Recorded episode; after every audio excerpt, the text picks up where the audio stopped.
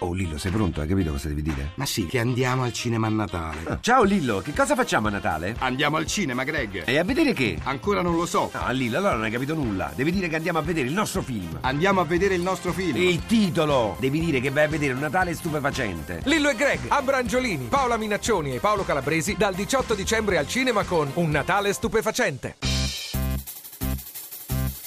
La radio ne parla.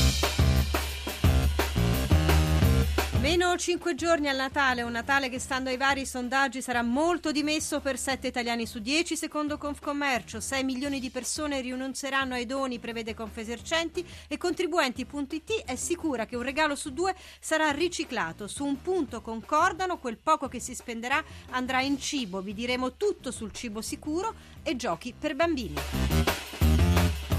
Giochi che quando sono fuori legge e dunque pericolosi sono oggetto di sequestri massicci, così come luminarie e botti. E io partirei proprio da questi. Francesca Romana Ceci è accanto a me in studio, ha preparato lei questa puntata. Buongiorno. Buongiorno. E ha una pila di agenzie alte così. Cosa e dove è stato sequestrato? Tantissimi sequestri, ne abbiamo mm, registrati alcuni pochi giorni fa. A Torino 200.000 articoli natalizi, tra cui luminarie, decorazioni e numerosi giocattoli, naturalmente fuori legge. E a Belluno 4.500 articoli natalizi, sempre luminarie, addobbi, decorazioni, privi delle indicazioni stabilite dal codice del consumo. Un sequestro maxi, oltre 1.300.000 articoli sequestrati a Catania, soprattutto materiale elettrico per addobbi natalizi, prodotti che erano stati realizzati senza rispettare alcuno standard di sicurezza, soprattutto ricorrendo a materiali di scarsa qualità e privi del marchio CE.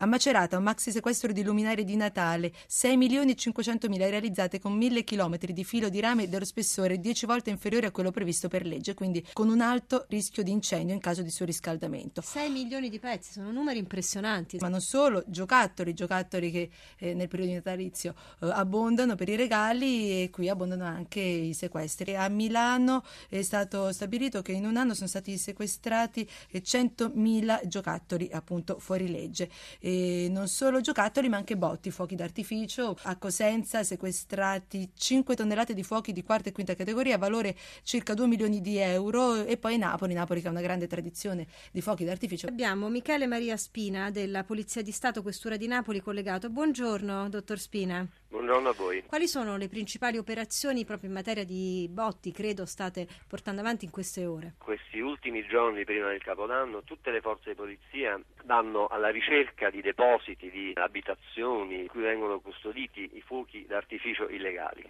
Qualche giorno fa abbiamo sequestrato due tonnellate di fuochi illegali a Nola. Ieri la Guardia di Finanza ha fatto un altro ingente sequestro. Eh, a Napoli c'è un uso che è quello di veder eh, spuntare come funghi bancarelle fatte di lamiere di legno ad ogni angolo di strada in cui vengono venduti fuochi illegali, questo è un, un, fenomeno pernicioso perché consente ad ognuno di poter acquistare fuochi illegali e quindi estremamente pericolosi sotto propria, fin sotto la propria abitazione.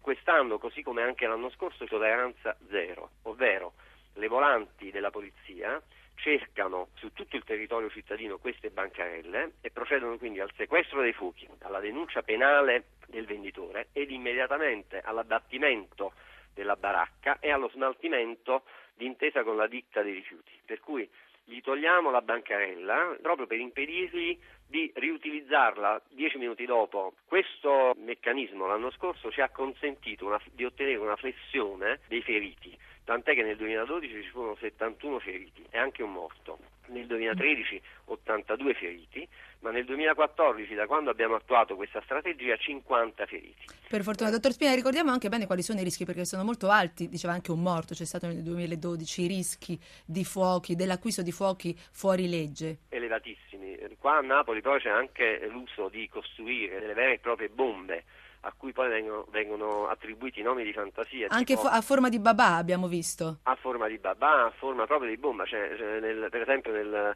eh, all'epoca nel 1985 fecero la, la prima bomba e la chiamarono bomba Maradona. Sì. Poi più recentemente la, eh, la bomba finanziaria, bomba spread nel 2013. Quest'anno Per che, co- che cosa cui- non- avete non ho scoperto? idea, la- la- Ancora la- no. Lo, lo appureremo solo dopo averla sequestrata. Ci è piaciuto molto il richiamo che ha fatto il dottor Spina e dunque la Polizia di Stato all'attenzione. no? Eh, si rischia molto anche acquistando un giocattolo fuori legge, rischiano i bambini. Noi di giocattoli sicuri vogliamo parlare tra pochissimo, ma prima Yael Naim, New Soul. New soul. I came to this strange world hoping I could learn a bit about how to give and take. But since I came here, felt the joy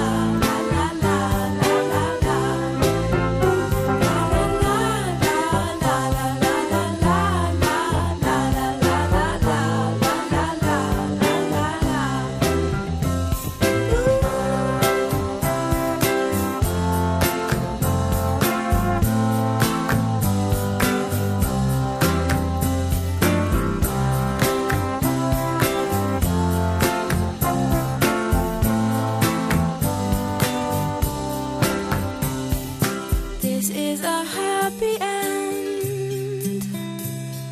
Cause you don't understand everything you have done.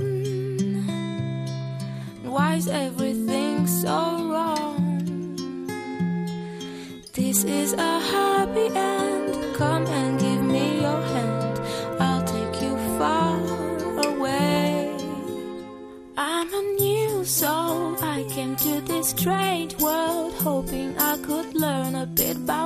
To give and take. But since I came here, felt the joy and the fear, finding myself making every possible mistake. A. Lamberto Santini, Adoc, buongiorno Buona giornata a tutti i radioascoltatori. a e lei. benvenuto anche a Paolo Taverna, Asso Giocattoli. Sì, sì. Taverna collegato con... Allora, Santini, voi avete lanciato un hashtag che tra l'altro con i nostri profili Facebook e Twitter anche noi seguiamo, ovvero sia hashtag regalo sicuro. A cosa fare Sì, attenzione? esatto. Noi abbiamo fatto la campagna ad hoc che durerà fino a Natale, un hashtag che, che praticamente fa riferimento al regalo sicuro e è legato al fatto del nostro sito e ci siamo legati anche partendo dai giocattoli appunto a questa eh, direttiva del sistema RAPEX eh, europea del 2009-48 nella comunità europea che praticamente è un motore di ricerca che serve per verificare in termini sicuri, perché poi molte volte il consumatore si trova sperduto nel campo delle proposte, delle offerte, le- i giocattoli non conformi. Non Senta, solo voi confermate, Adoc, abbiamo dato nell'introduzione un po' di Sì. cifre, previsioni, palle di vetro delle società, di-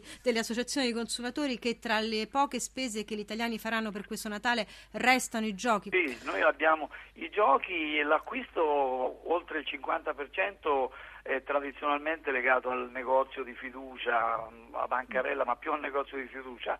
Quest'anno la grande novità è quella di un 20% di regali online. Certo, poi ci dirà anche come si fa a essere sicuro. Paolo Taverna, come riconoscere un giocattolo sicuro da un giocattolo non sicuro? Non è facilissimo perché eh, purtroppo... Questo è il cons- confortante. perché purtroppo i contraffattori, cioè coloro che eh, maniera fraudolenta, copiano i prodotti, tra cui anche i giocattoli, è chiaro che cercano di farlo al meglio. E spesso il giocattolo che ha tutte le caratteristiche visive per essere riconosciuto come, come sicuro, in realtà non lo è. Eh, è chiaro che i contraffattori meno attenti non, non, mettono tutti i marchi necessari, primo fra tutti il marchio CE, che è il marchio che identifica la conformità alle normative europee, quella che anche richiamava fra l'altro il dottor Santini. Ecco, a proposito eh, del marchio CE, dottor Taverna, eh, eh, però anche, vuol dire anche China Export, quindi si trova anche sui prodotti cinesi. Come fa? Un... In, realtà China Export non, non, è, non è un marchio riconosciuto. Eh, Però può trarre in inganno, diciamo, chi non è può esperto. Può trarre assolutamente in inganno perché? Perché chi eh, introduce nel mercato dei giocattoli contraffatti copia anche il marchio, quindi potrebbe esserci un marchio oppure un marchio non facilmente identificabile. Diciamo che il miglior aiuto di noi consumatori viene eh, dagli enti che controllano il mercato. Avete citato all'inizio della trasmissione e mi fa molto piacere eh, l'ingente quantitativo di sequestri che sono stati fatti negli ultimi mesi e nell'anno scorso da parte di Guardia di Finanza, poi aggiungiamoci le Camere di Commercio che stanno lavorando molto su questo e, e Agenzia delle Dogane in primis perché è il primo baluardo, è il primo fronte per l'introduzione di prodotti nel nostro mercato. Le volevo chiedere proprio chi sono i controllori e anche a chi per cui i consumatori eh, si possono rivolgere. In parte lei l'ha già detto, ma se Facciamo l'ipotesi di una famiglia, un padre, una madre che stanno acquistando un gioco e hanno un'incertezza e dicono ma io vorrei che qualcuno venisse a controllare non solo per me ma anche per gli altri potenziali acquirenti. Chi possono chiamare? Allora, innanzitutto eh, su ogni giocattolo ma mi lasci dire su ogni prodotto, perché è il codice del consumo che lo richiede, oltre che la direttiva sui giocattoli, ci deve essere ben identificato chi ha introdotto sul mercato europeo quel giocattolo, quel prodotto. Quindi non basta l'indicazione dell'azienda, ma anche l'indirizzo. Quindi comunque io devo aver sempre tracciabile, e la tracciabilità è uno degli argomenti principali della direttiva sicurezza dei giocattoli che citava sì. anche il dottor Santini, devo avere l'indicazione di chi ha introdotto sul mercato. Dopodiché, siccome io sono un consumatore di, per esempio Milano, mi rivolgerò alla polizia locale o alla Camera di Commercio, quindi i vigili, via. Due, due indicazioni importantissime che eh, facciamo nostre anche per la seconda parte della trasmissione. Ho detto parleremo di cibo, cibo sicuro, tracciabilità e polizia anche lì a tra pochissimo.